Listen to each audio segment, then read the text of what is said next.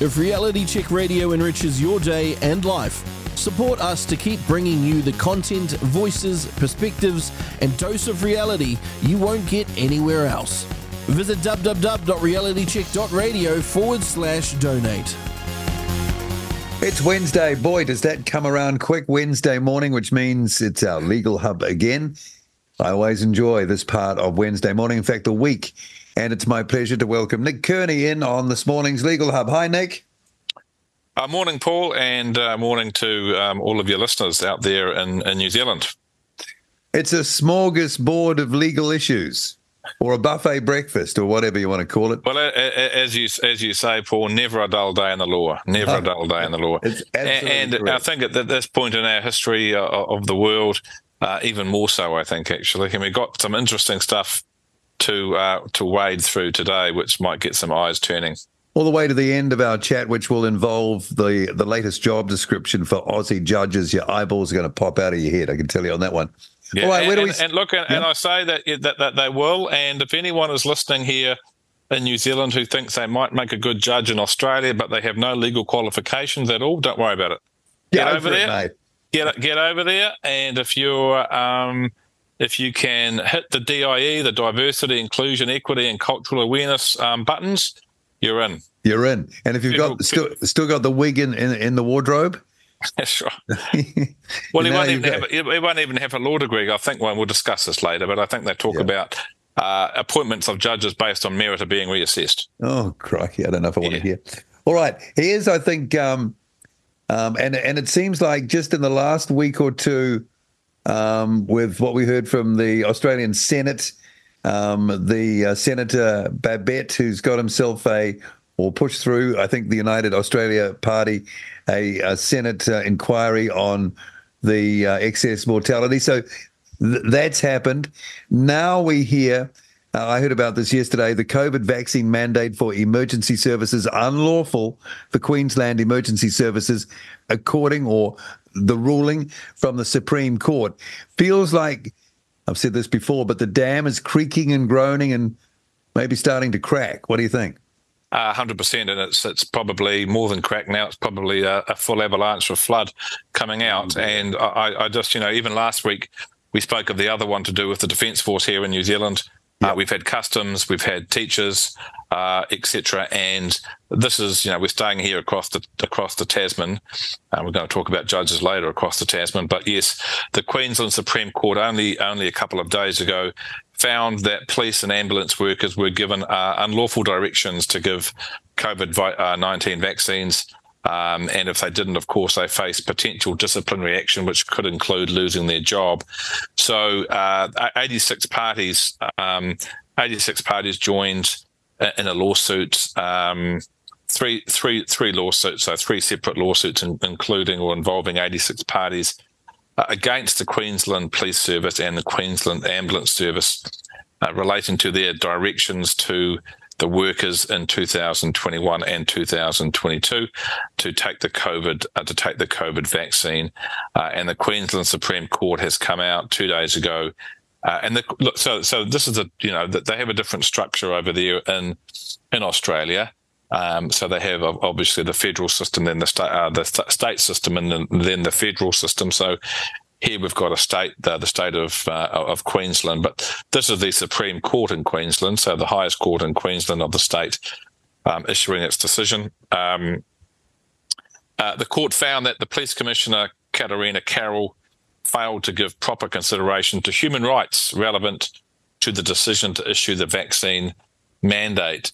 Um, so that suggests to me, and I haven't read the uh, decision in detail, but that suggests to me that the application by these parties was one of judicial review, uh, and therefore. Uh, in the police commissioner's decision making process, you did not give due consideration to human rights, the human rights aspect, and the people's ability, or the you know the workers' ability to choose their uh, health, um, um, you know, uh, medicine and health yep. decisions, rather than to be forced upon them. And I, I think was it late last year we were discussing on the show uh, another judicial review um, here in in New Zealand where and you might have to refresh my memory here, Paul, actually, but I know we discussed it. And again, the um, one of the ministries here was found to uh, under ju- judicial review, given uh, not enough consideration to um, their workers' uh, you know personal choice in terms of the human rights, in terms of the mandate. So, so, so as you as you rightly said, you know the floodgates are starting to open now, and if someone was keeping a tally. Uh, in the last year or year and a half, And I'm sure actually there'll be a bean counter out there or train spotter out there who might be able to put a tally together. But they really are starting to come thick and fast now. And as a lot of people kind of, especially those in the legal fraternity, Paul and I count obviously myself amongst those. At the time um, when all this was going on, I could not see how these actions were were going to be justified legally. I just couldn't. Uh, and uh, unfortunately, at the time, you know, um, I guess the parties weren't able to get injunctions to try and stop the mandates, or maybe they tried and didn't succeed. Um, if you remember back in New Zealand, uh, we had that uh, that barrister from Wellington who used to work in the Parliament. I forget his name, um, but he um, he applied to the the High Court in Wellington for declaration the first nine days of the yes, lockdown. That's right. I remember that. Yeah. Yeah. First nine days of the lockdown were illegal, and the court found yes, that was the case. The first nine days of the first lockdown were were actually illegal, and the the order um, that the prime minister made to lock the country down wasn't justified under the COVID legislation or the health directions that they had written or something. So, so, so basically, we've had this is what's happened. Uh, dumb guy on the street. We've had rogue government. They uh, went rogue. They, they just they just did whatever they wanted and without due regard for due process, human rights, fundamental human rights, um, citizens, um, you know, the citizens that they're meant to be serving, I suppose. No they, they would have been advised that, though, Nick. Surely they would have been advised that. Uh, well, well, they probably would have been advised that there is an issue here in respect of Bill of Rights, human rights, in respect of mandates, because of course in our you know Bill of Rights Act it does have uh, people you know the ability for people to choose as a, as a, as a freedom and a right uh, medical treatment, and they would have been given advice that you know, potentially these orders are, um, not a justified limitation on on that um, on that fundamental right, but um, you know, I haven't seen um, uh, the, the, thing about it, Paul. Uh, so I, I, was about to say, look, I haven't seen that advice, and we'll never see it because the advice that the Crown gets from its lawyers is legally privileged. You see, and so um, you know, you, you can in any lawsuit. Uh, you you can't get the advice that the other party to the lawsuit received from its lawyers. It's it's legally privileged. Yeah, but your gut would tell you that, Nick. You know, I know that's not the law, but if you're a politician and you're attuned to, or you're there because you know you're you're there for the people, you would know what that was, and anyone with common sense and any moral fiber would back off. They were either freaking out, scared, like total bedwetters, or they wanted to hurt people. I mean, you can't. I, I can't see any other. It's sort of black and white. Yeah, I mean that's a look. I I don't have that uh, pessimistic kind of view of of politicians intentionally wanting to hurt people, but I do have uh, a reasonable or, or accepting the collateral damage. Let me put yeah, it. Yeah, yeah. I think I, I, do have a reasonably malevolent view of them. Um, uh, exerting power over the citizens for the sake of making themselves feel a bit better, and because they just because they can, you see, and um, and you know I'm in charge, I'm in power, I make the laws, we make the laws, and you're just uh, mere serfs at the bottom there, and you'll do whatever we tell you to do. That's that's their attitude, and that was the attitude during COVID in terms and of that we're dumb. The, the way we were spoken to, I know. Look, I'm being triggered here, but I'm, I'm, it's all coming back to me. They took a lot of the, the, the you know announcements and the talking to us was like the teacher talking to you like a primer on the mat. Uh, exactly, and well, you say that it's now will start you know, coming back to you, I, I try to forget that episode uh, or that, the, yeah, that episode of this country. To PTSD. be honest, well, that's right, and I, I, don't want to have to think about you know uh, Ardern every day on that podium. No, well, no, um, not living in my head rent free, but telling us, the, telling us we can't go and swim at the beach anymore, and having the police that. having the police walking along the beach and trying to pull you out of the water, sort of thing. You know, don't um, talk to your neighbour. Don't talk to your neighbour. That's right. Don't talk to your neighbour. And then you know, remember the TV and TVNZ journalists who were driving around spotting the um, the workers, the construction workers on the scaffolding, yeah. wearing a mask. Oh, it brings and, out the worst in everyone, yeah, it? it's, it's so anyway. It, it's the chickens are coming home to roost now. And here's I'll just read you an interesting excerpt from uh, a newspaper uh, in uh, in Queensland which covered this case. Um, Daniel Shepherd received two COVID uh, 19 vaccinations when he was a youth worker at Baptist Care South Australia in 2021 and suffered adverse uh, reactions. Um, he was told in October 19, 2021, um, or sorry, in January 28, 2022, that he had to get a booster shot and booster shot in order to keep his job as a child and youth worker. Okay. So Mr. Shepherd, Daniel Shepherd, 44, was then given a uh, Pfizer mRNA booster jab on February the 24th, 2022. Uh, in order to keep his job, he was forced to take this. But a day later, suffered serious chest pains. The pain mm. kept getting worse until March 11th. He thought he was having a heart attack. He was rushed to Adelaide Ashford Hospital.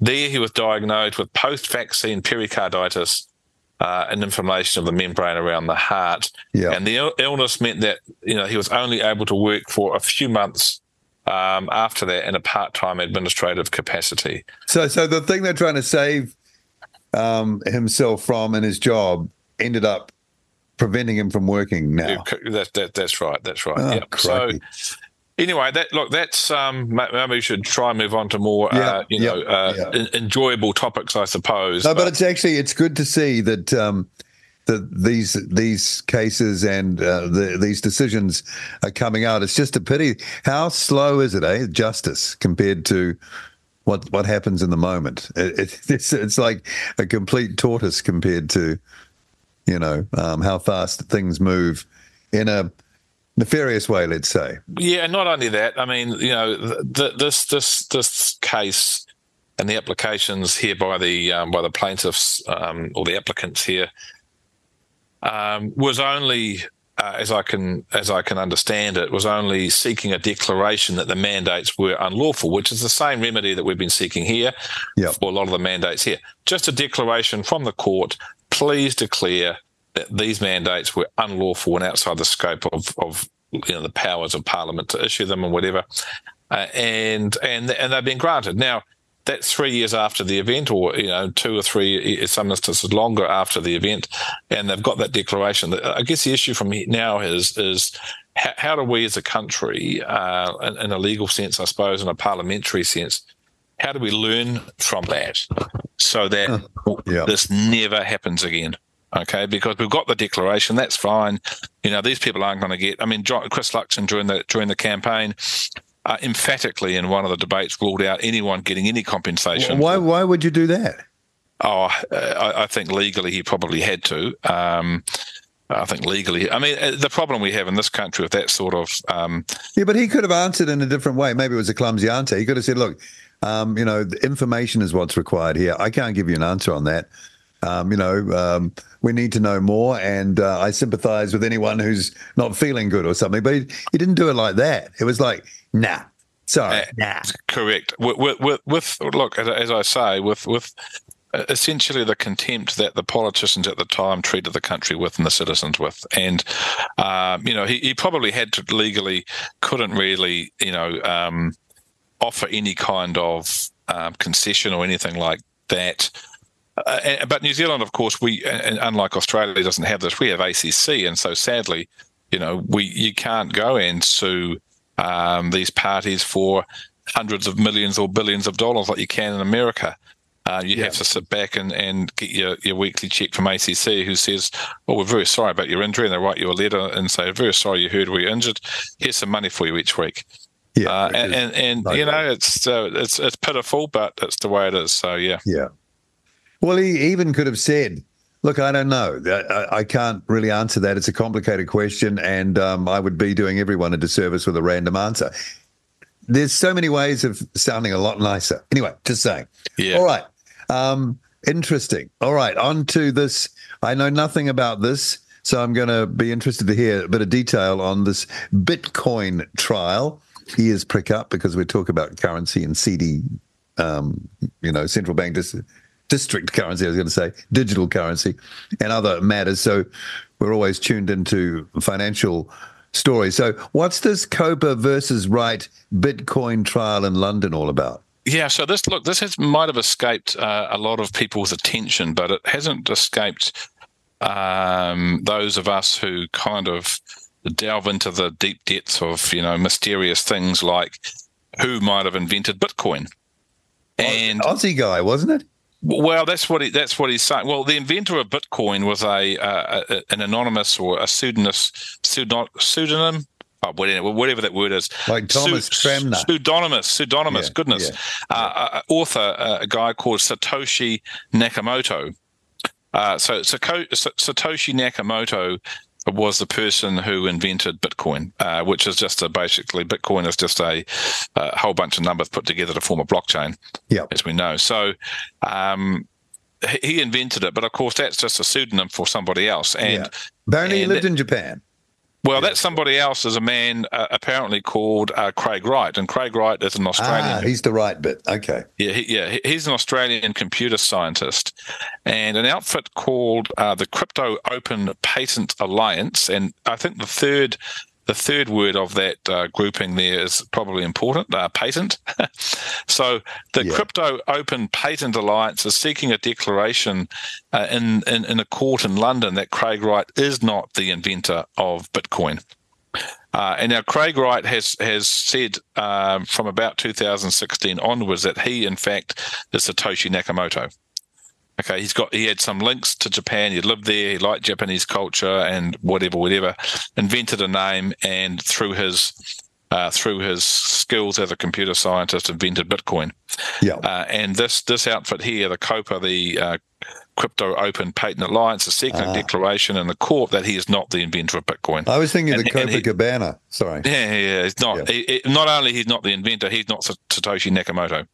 Ah, okay. okay. So um, now it's, um, it's it's important because, as I say, this outfit here. And I, I don't know much about them, the Crypto Open Patent Alliance. Uh, if they can claim that, in fact, he's not the inventor of Bitcoin, he's not Satoshi Nakamoto. They can say that uh, they are. Or they could they could say that one of the members. Can, they can patent it now. Okay. Oh right. Okay. Yeah. Yeah. You know? They can patent it because no one else owns it. So right? they just you know, swoop in and boom swoop in and boom, and you know this is where it starts to get interesting because uh, then they they patent Bitcoin, the invention Bitcoin, and and own that patent. So I, I don't know whether that's what they intend to do long term. Uh, I, am just um, you know, this trial has been going on in London since early February, uh, about four, about four weeks now. It's due to have a uh, due to have a decision, uh, or the trial is due to conclude very shortly, and a decision will be issued in due course. Um, and there's been some interesting. I've tried to follow bits of it. Um, there's a very good, a very good uh, Twitter uh, account handle a, a, person who's been basically um, he's not he's not been uh, live streaming it, although we'll come to that in a minute. He's been live reporting on the case every day and providing ah, updates on the case every day. So yeah, yeah, been following a bit on that on, on X or Twitter, whatever you call it these days. Uh, and interestingly enough, the other thing about this particular case is. Um, is you were able? This is uh, before this court, before the trial started um, one of the parties, I'm not sure which one it was, sought a declaration from the court that the trial could be broadcast through live video feed. Okay. And to the world because it was so important, and the, yeah. the, judge agreed that it could. And so you were able to write, and I wrote, and I did this. I wrote into the court. I had all the details, and you had to give your full name, your date of birth, where you live, and oh, and you got a link, did you? You got a link, and I could sit back at home here at eleven o'clock at night if I wanted to, eleven thirty, um, because it's you know we're twelve hours behind there in London, and you could follow the court uh, trial uh, minute by minute, day by day if you wanted to through the live what, video. What was that like? Was that a good watch? When you uh, dropped in? Uh, well, I have to be honest and say I never did it because um, oh, okay, yeah, because I, I, I figured out that I had to start watching at eleven thirty at night. Yeah, it's like I, staying up for the rugby or something. Yeah, yeah okay, thing, but but that but, uh, it, they kind of could replace, you know, you know, the the dramatized court. Um, yeah, I just thought it was. Yeah, it was. It was. I had. A, I had a couple of friends who had followed this Uh, and they, they, I've got one good friend in Australia, and they're you know three hours behind us, so he can start at eight thirty. Yeah, uh, much easier for him to follow it. Uh, but anyway, that that's going on at the moment in, in, in, the court in, in London. Uh, it's due to be it's due to be the trial's due to end in, a, in a, maybe a week or so's time. Then there will be a decision, and then uh, we'll go from there, and we'll find out you know whether this Mr. Wright indeed is Natoshi Sakamoto or Satoshi Nakamoto, I should say, and um, and whether he indeed is is the inventor of Bitcoin. Who did who did um, Sukiyaki? He had a name similar to that. Um, oh, um, surely it'll come to me. Um, uh, Yakamoto, somebody. Um, surely he should be able to to prove, have the evidence to show that he invented this. If he's a computer, you know, um, magician, he'll have yeah. the whole digital trail. You'd think. Very good, very good point, because that is exactly what this COPA outfit argued at the very start that they said at the start that uh, his claim, Mr. Wright's claim, was a quote, brazen lie and elaborate false narrative supported by forgery on an industrial scale. And interestingly, Copa here is backed is backed by Twitter founder Jack Dorsey, who's also okay. joined who's also joined the proceedings. Uh, now, just coming into what you've just um, the point you've just made. Uh, he, the, the, claim by this COPA outfit is that Satoshi or Wright um, proffered false or forged documents, and when he was asked, when he was asked to come up with the uh, private key to um, the secure code private key, you know that that um, would produce Bitcoin.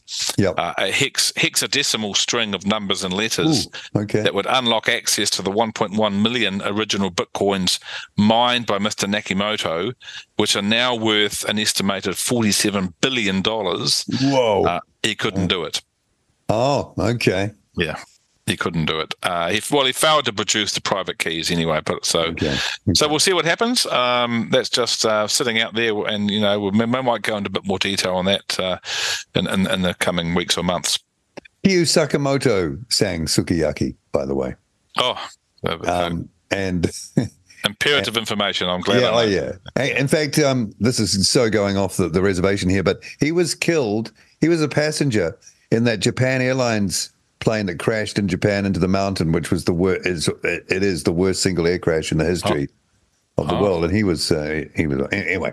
Mm. Okay, so um, I've seen this sort of story before in New Zealand, I think, and we're talking here about um, a Western Australian man facing jail time, apparently under cultural heritage laws, for disrupting the Rainbow Serpent after building a bridge over a creek on his property. Didn't we have a similar Taniwha case here?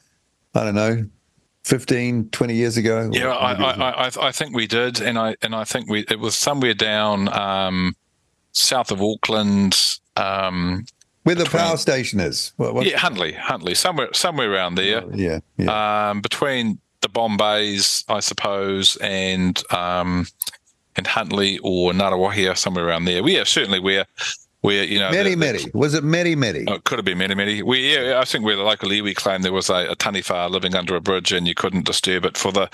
It might have been where the new motorway now is. Yeah, I think they're going to build a, a, bridge over a, a, a, little waterway or something like that. Yeah, and, and, the spirits under there, the taniwha was there. Yeah, so I've driven down that motorway uh, many many times on the way to Hamilton for work and bits and pieces. I've never seen the taniwha, but you know, uh, I'll, I'll, keep an eye out for it and I'll report. It's interesting it. though that different cultures that are apparently completely separated. And I'm thinking, um, obviously, this the Aussie case applies to Aboriginal culture, um, but uh, similar kind of constructs, aren't they? Um, uh, that always interests me. That sort of synergy between disconnected cultures. They come up with the same kind of ideas. Yeah, they, they do. Um, uh, look, I mean, I don't, I, I don't want to um, treat these concepts flippantly or dismiss no, them as, as ridiculous, or anything like that. But but but my point is here, and what, what this what this man has done. This man owns some land, yeah, and uh, on his land was two separate uh, lots of water, which um, you couldn't go between the two separate lots which he needed to. So he built he built a uh, it's a bridge, but it's uh, it's a concrete walkway. It's only about 20 meters long between the two stretches of water on, on his own land. Yeah. So he yeah. could, um, you know, uh, walk um, on his own land um, and do the things on his own land that, that he that he wanted to. Um, he, he's a he's a real estate agent. His name is is, is Tony Maddox. Um, but uh, in doing so, he's alleged to have breached the Aboriginal Heritage Act of 1972 okay. um, because he allegedly disrupted uh, a rainbow serpent uh, after building a bridge uh, after building that bridge. So there was, you know, the Aborigines uh, believe there's a, a, rainbow serpent living in the water or near the water, and uh, you know, by he disturbed it by building that bridge, and that's, I mean, look, I mean, you can. There's one. It's one thing to say, look, you've, you know, we, have got this, um, this, this kind of belief, um, spiritual belief uh, religious belief about these serpents living here or something, and we've had these for hundreds, if not thousands, a year. That, that oh, I'm sorry, that, that, that's good. That's fine. Yep. You can have those beliefs. It, it's another thing to say you now have have actually committed a criminal offence. Yeah, true. Yeah. By by disrupting it. You know, well, first of all, you can't show unless you can feel it somehow. I mean, disrupt what? Uh, well, that's that's exactly about, that's, that's the point I was about to make. What have you disrupted? Uh, it's not a you know, it's not an actual thing. It's just a, a make believe spiritual thing. Um, um, Though some places do have a kind of energy to them, and that might be how they explain that. But I mean, uh, the the walkway may have benefited the rainbow serpent. Who knows? Just as much chance of that happening. Well, the serpent could use the walkway to navigate him or herself or itself along the land. Who knows? But yeah, uh, yeah, but this person, this Mister, this Mister Maddox, you know, had a two day trial in in, uh, in Western Australia. Uh, if guilty of of disrupting and and affecting the serpent on his own land, uh, he faces up to nine months behind bars and a fine or a fine of of twenty thousand dollars. Um, they wouldn't do that, would they? They, they wouldn't. They well, wouldn't well, I, well, I don't, I don't know. I mean, he, he says quite interestingly that um, that the local Aboriginal elders had not complained to him about the creek crossing. Oh, okay. yeah, it's the it's the uh, the government department, the local. Um, oh, here we go. The local council, the local council, state department of planning, lands, and heritage. They've all been uh, infiltrated, eh, with the with this woke um, um, culture, by the sounds of things. Why? Well, that seems to be the same everywhere, don't you think? It's getting that way. It is getting that way. Um, I mean, when the, when the Aboriginal elders are okay and don't have a problem, I mean, that should settle it. Well, it's their spirit that's been dis- disturbed. I mean, the thing about this sort of stuff is that you know it's essentially a, a criminal act, and you, you, um, you know, if he has alleged to have committed a criminal act against uh, a person and cause, cause them harm, that would be nat- naturally the Aboriginal people. Yeah. But they're not complaining; they don't care you know. So, so there is so no victim. There's no victim. There's well, that's that's my point. There's potentially no victim, um, and, and, I suppose you know uh, if you if you use a different analogy, if I assaulted you, punched you in the face, I'm not going to do that, Paul. But you have a very nice face, face for radio, I must say. But if I did that, if I did that, so. and you said, oh, "I'm not worried about that, Nick. Don't worry. We, we've you know we go back a long time." But the, the, the, police jumped in and said, "We're still going to prosecute you, Nick." Yeah. And, and, Paul said, "I'm I'm not going to appear as a witness. I don't care." Um, then the, then the prosecution's got a problem. You see, because they have, mm. not really got a, a, prime witness. Um, but the, but this this this this Mr. Maddox says here, um, uh, quoted in a newspaper article that that even if I'm found guilty, there is nothing in the act that tells them they have the power to ask me to remove the bridge. Okay. Oh dear, clown world. That's clown world, yeah. So uh, anyway, it's just a, look another uh, you know influx, I suppose, or uh, into, into um, you know private property rights. And well, it's and just a way of controlling people's private lives, isn't it? Down to granular level, uh, the things they own. It is, and, and look, I know we're on the radio and we can't, we can't show this, but if, if viewers were able to see this structure that uh, he had built, you you you would laugh. it, it is it is um, a, couple of very a couple of very small um, banks, uh, retaining banks. They wouldn't even be half a meter uh, high, uh, and then in between them, the, the, width of those two is probably about a meter and a half. And in between them, he has put um, he's laid concrete over it, and the concrete looks like it, it goes for about uh, ten meters of that. Oh dear, naughty yeah. boy. Okay. So we're not talking, you know, we're not talking a massive huge structure here where it's excavated thousands of cubic meters of land or anything Yeah. like that. Yeah. So, yeah, it, it, I mean, where's the, it's, it's, it's, where's the world coming to? Where's the world You going? just this sort of imagine the officious, you know, local body person turning up with his clipboard and pen and Oh, loving it too, you know, right? taking t- making notes and sort of Yeah. looking very serious and, and sort of muttering under his breath. And going home and that night and telling his, his family what a wonderful day he'd had by picking on this poor property owner who'd built a bridge, had the audacity to build a bridge on his own land. Yeah. You know, I mean, he must, he must Think of the rainbow serpent. I'd probably, he probably would never mention that. where, where would he get the job satisfaction out of all that? But um, yeah. Where do I sign up? Okay. yeah, okay. Um, um, speaking of real estate, we are aware of Janet Dixon's story, which popped out a week, week and a half ago. And that is the real estate agent in Auckland, I think, with quite a history, quite a successful realtor, is the impression I got. Doesn't need to kind of learn anything more about the business, let's say. Knows it all, seen it all. Facing a five year ban for refusing Maori values course. Now, who's remind us again who's insisting on on her taking this course Um, just a, a quick uh, question first: Has Janet previously been on on the radio? Uh, reality check, I suppose not. hasn't been on with me i don't no. think so yet No. but um No. watch this space Yeah. Um, it, it, so the, the body that regulates uh, real estate agents in New Zealand um, is it's the is briefly called the REAA or the Real Estate Agents Authority. So the REAA licenses or the agents, the agents have to apply to them every year for a license, say they've you know not been convicted of crime and they're good people, and they should still sell real estate, etc. Pay a thousand dollars or whatever, get their license. If they you know do something wrong, the REAA um, you know um, punishes them and fines them, or can take their license off them in some circumstances if it's particularly egregious.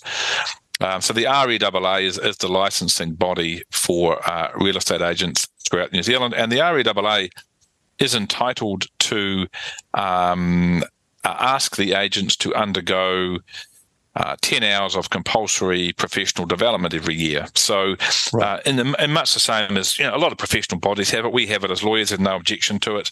Um, you know, you've got to show that you're upskilling yourself, keeping yourself current with all the, you know, stuff that's relevant to, um, well, in my instance, doing practicing law, but here selling real estate. And every year, every year lawyers have to give a declaration to say yes i've done my, my 10 hours cpd and uh, and real estate agents are the same. They've got to sign yep i've done my 10 hours cpd uh, up until up until this um, particular matter here the CPD for uh, real estate agents obviously just involved, or did just did involve um, matters to do with you know contractual interpretation, writing contracts, um, I suppose, legal stuff in respect of, of real estate, um, and all sorts of other matters and sales and marketing, advertising, and misrepresentations, and stuff that you know you, you you expect an agent to have to keep on top of. Current rulings, current rulings from the REAA uh, tribunal or the complaints committee uh, around you know what should be disclosed to buyers and what agents you know.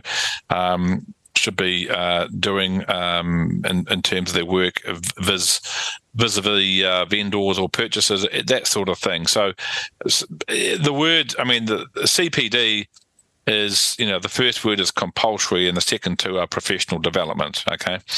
So, um, as I say, it, it's, it's common to, to law. A, a lot of professional bodies now have mandatory CPD every year. so that's No. fair enough and no one argues really Nah, fair enough. Exactly. No one argues, and it, it's, it's probably you know I can speak from a legal perspective. It's, it's actually quite valuable. We we had a, a one hour, half an hour training session today at lunch uh, on on a legal topic, and it, it allows for you know twenty five people in the firm or thirty to sit. And just hear half an hour about the latest case on something, so you so you're upskilled, and you know, Yeah. you know, if a client ever asks you about that particular issue, oh yeah, actually I learned about that last week. I know, I know now what the law is. I can advise you on it, right? Yeah. Um, but so so what what happens? What so what's happened here is the REAA. Um, I think about a year ago, uh, as part of the ten hours CPD that agents have to do to keep their license. That, that's that's important.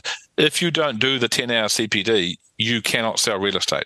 Okay, that simple. uh, licenses taken away from them. They included they included one and a half hours of that ten um, as uh, Te Tiriti, uh, Te Reo, and Te Ao Māori um, issues to do with you know uh, the Maori worldview on, uh, on. on, real estate and and Maori culture, Treaty of Waitangi, what the Treaty of Waitangi is, all that sort of stuff, right? So, um, now, so not the, the REAA did not add to the 10 hours of CPD by making it 11 and a half and including the stuff. Oh, they, they ate into other stuff. They took, yeah, they took one and a half hours off.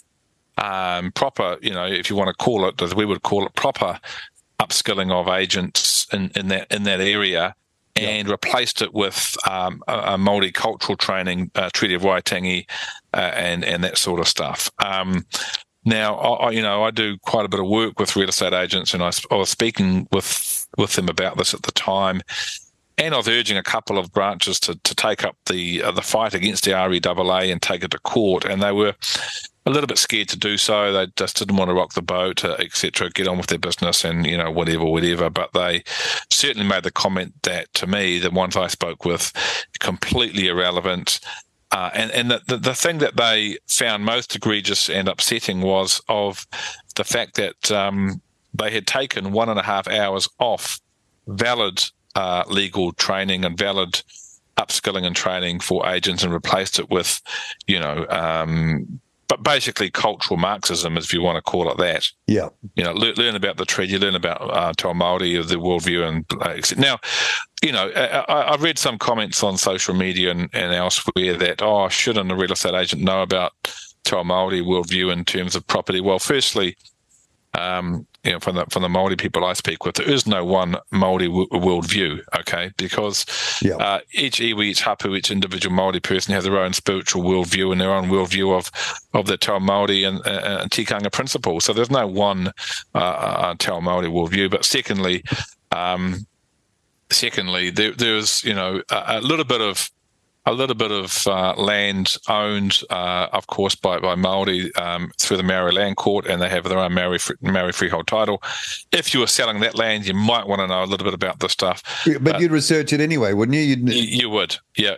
That's yeah. that. Well, that that's right. You wouldn't uh, if you were going to get a listing as an agent of, of land of that type. You, you would absolutely have to go and consider yeah. Um, you know what that particular uh, cultural um, view was. I think you, you would be mad not to.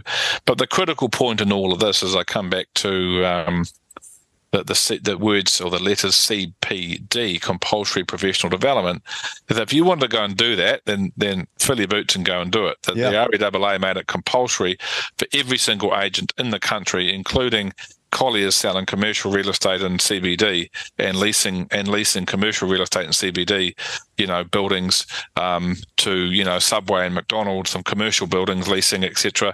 They had to know this stuff, so it, it is completely unrelated. So. Uh, it has got nothing to do with uh, the way that a real estate agent uh, uh conducts their work.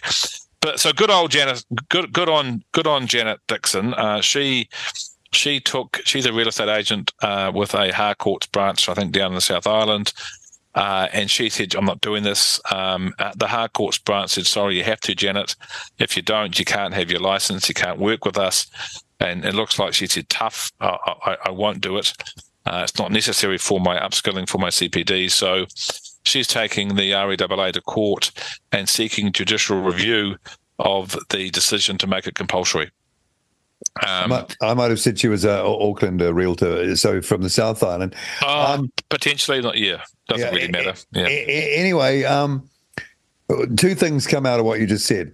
The fact that they um, overrode an hour and a half of that ten hours with this, and and kicked out whatever else might have fitted in to that hour and a half, and that's over ten percent of the time, right? So, or, yeah. yeah, well over, and didn't lengthen that time means they weren't thinking about the information they were trying to impart. That wasn't important because they were able to uh, throw a certain amount that would have been included in that time under a bus. That might have been the most crucial information in that hour, or 10 hours, who knows.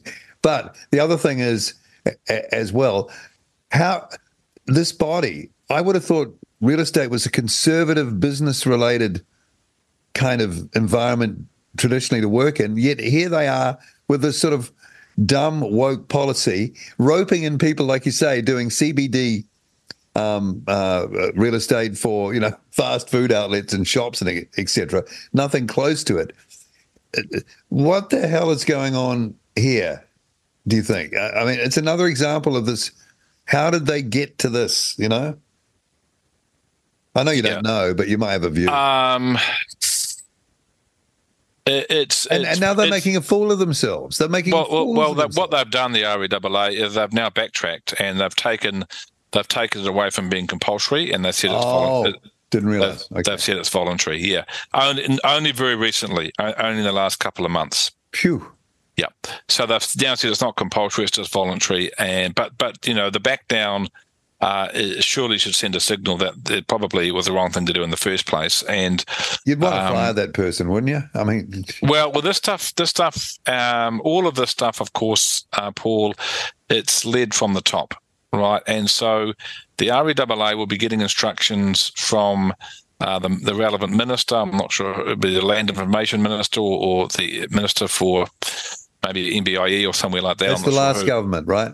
Yeah, correct. Yes, yes, and, and um, so it, it it, it it filters down from the top, uh, and, and, it's not just. And I know it's not just. Um, I know it filters down from the top because um, my organisation, my profession, law, has has fighting this very issue at the moment itself as well. And I think in one of our very first shows, uh, going back a year or so, uh, we discussed actually the changes to lawyers' uh, rules that was going to potentially bring in um, uh, cultural awareness um, and having to uh, and a lawyer a lawyer's fundamental what they wanted to do that changed the the the, the Lawyers and Conveyancers Act, which is the legislation we operate under, to say that a fundamental duty of a lawyer is to honour the Treaty of Waitangi.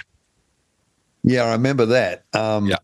So you know, it, it, so where's that at, by the way? Whatever uh, happened? You, you, well, that that hasn't that hasn't um, seen the light of day because of the change of government, really.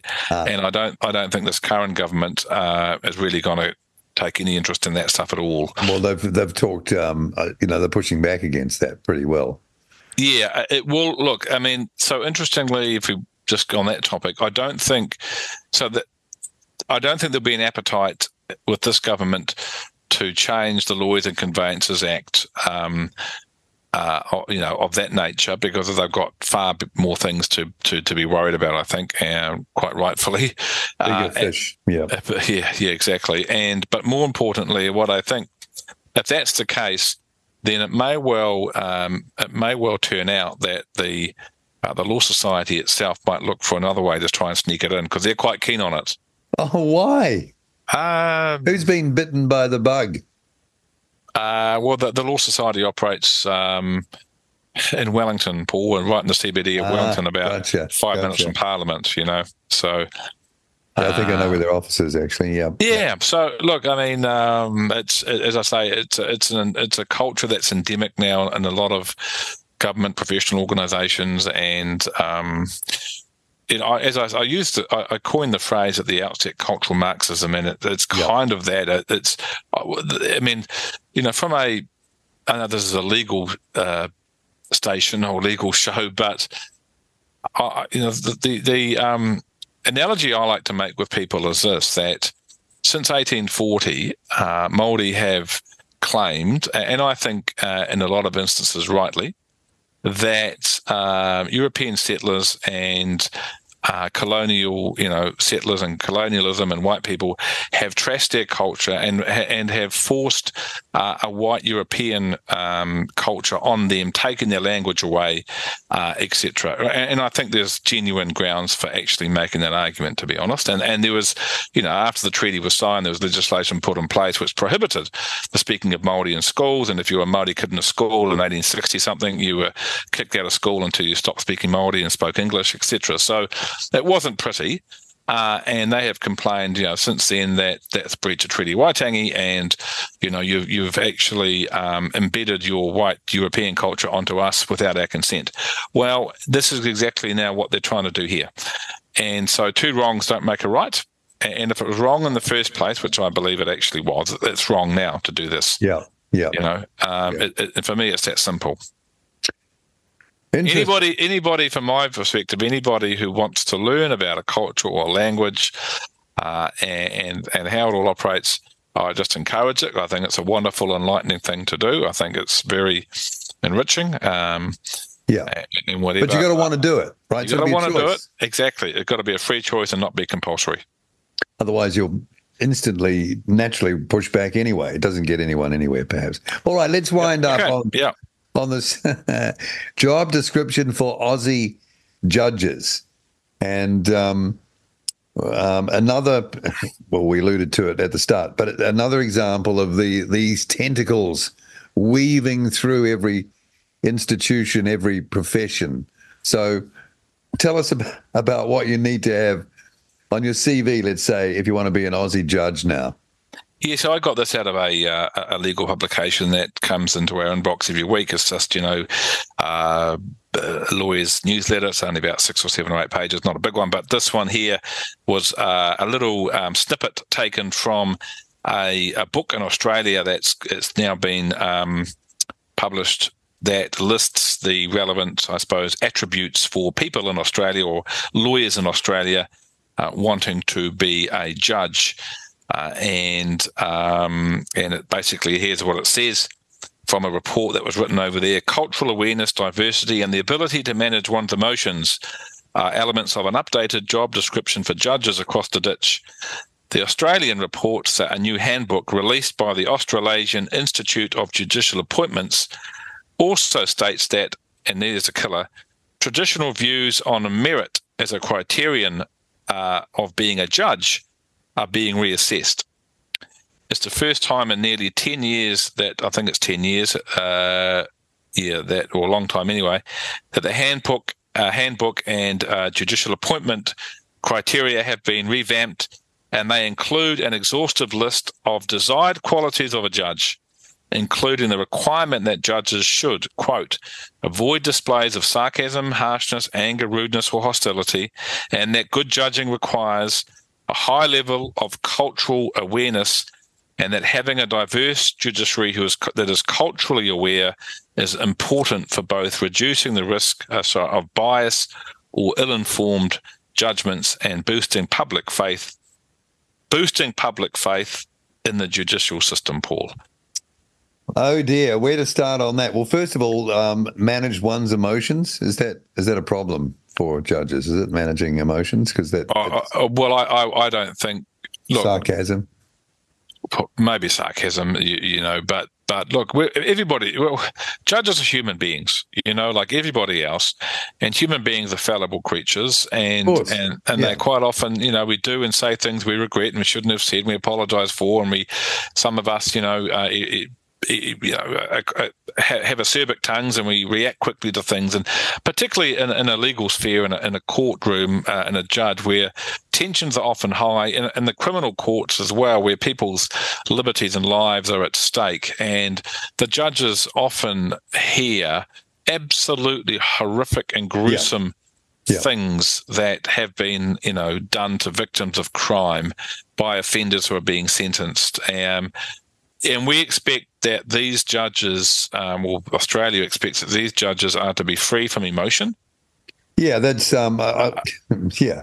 I, I, can I can imagine that you know, sort of like inappropriate uh, racial outbursts um, would not be, you know, that that would not be those are bad emotions. Yeah, I, I mean, we've had we've had a few instances. I know in New Zealand, where you know, uh, uh I remember one down in Christchurch uh, a little while back, where you get the odd keen court reporter who sits in on some yeah. um, sentencing or something, and, and just grabs a snippet of a judge's comment, um, usually taken out of context. Yeah, usually. Yeah, you know, puts it into a newspaper, and we all go, "Oh, surely doesn't yeah, say that." But, but when you read the whole thing, you kind of think, "Oh, there's nothing wrong with that at all." When when you read the context of the previous five lines and the next five lines, you know, and and, and you know, there's some judges who even, you know, I mean, I used to be, look, I used to be in. Um, in the courts in North Shore in the early to mid '90s, and there was a great criminal um, criminal um, judge there called Judge Bruce Buckton, and Judge Bruce Buckton was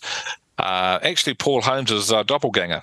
Uh, he looked yeah. he looked identical to Paul Holmes. Well, uh, glasses, curly black hair. Now, B- Bruce Buckton did not suffer falls uh, for anybody, not police nor defence counsel.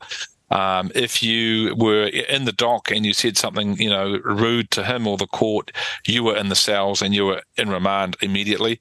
Wow. He took he took no prisoners. He took no prisoners, but he was a very organised and very disciplined judge. His courtroom ran like a well-oiled machine, but he had a huge amount of respect as well. Uh, Bruce Buckton with um, with gang members and with uh, criminals who were serving time in Paremoremo because he used to go and visit them and serve on the parole board up there. Wow. And those and those who he sentenced to you know a, a five years up in Paremoremo or whatever. Um, you know, he'd be then going up there to try and uh, sit on their parole application, and he would talk to them, and, and he got to be quite a popular figure around the North Shore uh, at the time, Bruce Buckton. But he had a very uh, sharp wit, uh, he, he he was not you know very acerbic, very sharp, and um, it's just his nature. And I don't think we, as a judge, that sort of uh, human element, I think it's mandatory. It must come out. We can't have. Well, it must have commanded respect if the, even the gang members yep. respected him. It's funny how people can pick up you know, even if they're on the wrong side of that person, they can pick up uh, on these things. Yeah, and you're 100 percent right. He, he did command, he absolutely commanded respect, uh, and, and, and to think that you know we've, I just can't believe that they would say that having a diverse judiciary um, would boost public faith in the judicial system.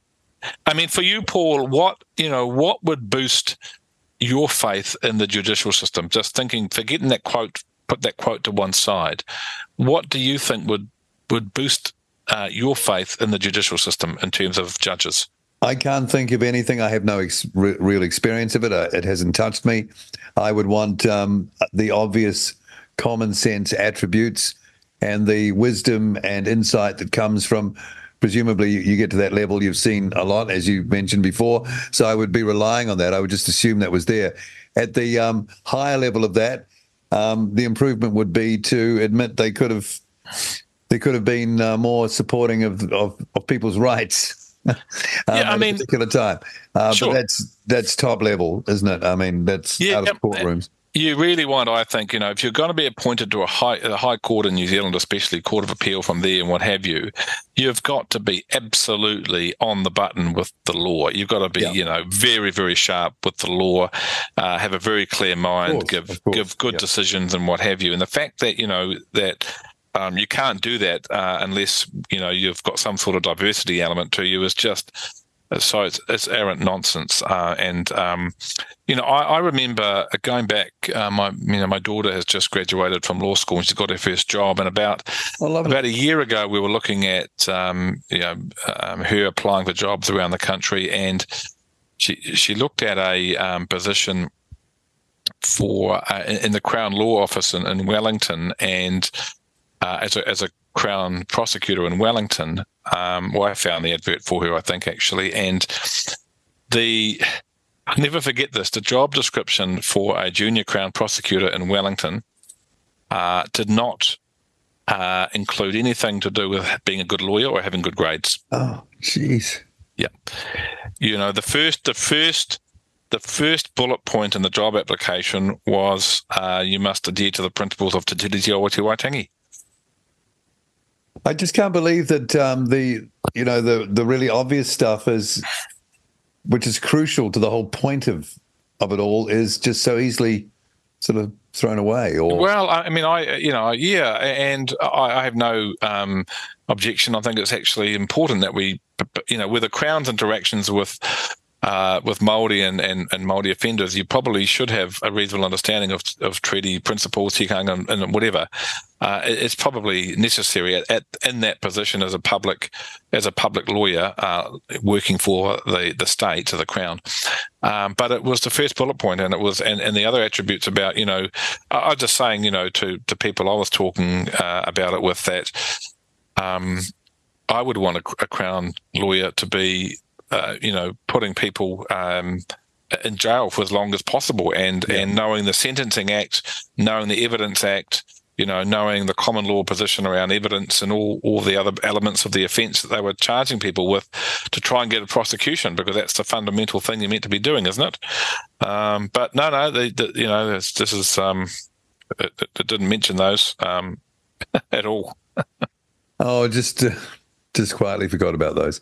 Hmm. All right. Um, again, a fascinating program. Um, this week's Legal Hub. Thank you, Nick, for coming on this week. Plenty to um, to uh, think about there. And if people missed any of it, of course, um, from uh, later on today, you can listen to the replays and, and go back to uh, those those things. And it's good to know that if we want to be a, a, judge in Australia, I could probably fake it and get in on those things. Now that I know, fake it until you make it, Paul. Well, that's right. All I have to do is is show um, uh, control of my emotions, no sarcasm. I can do that. Maybe um, it might creep in every now and then. I think I think you'd be an absolute shoo-in if you identified as Paula. And okay, thanks for the heads up, Paula Brenner. Paula Brennan. There we go. Yeah, I look good in um one of those gowns. I think. Um, all right, okay, Nick Kearney for our legal hub this week. Thanks for coming on, Nick, and we'll talk again soon. Thanks, Paul. Have a good day. See you. Bye bye. If Reality Check Radio enriches your day in life, support us to keep bringing you the content, voices, perspectives, and the dose of reality you won't get anywhere else. Visit www.realitycheck.radio forward slash donate.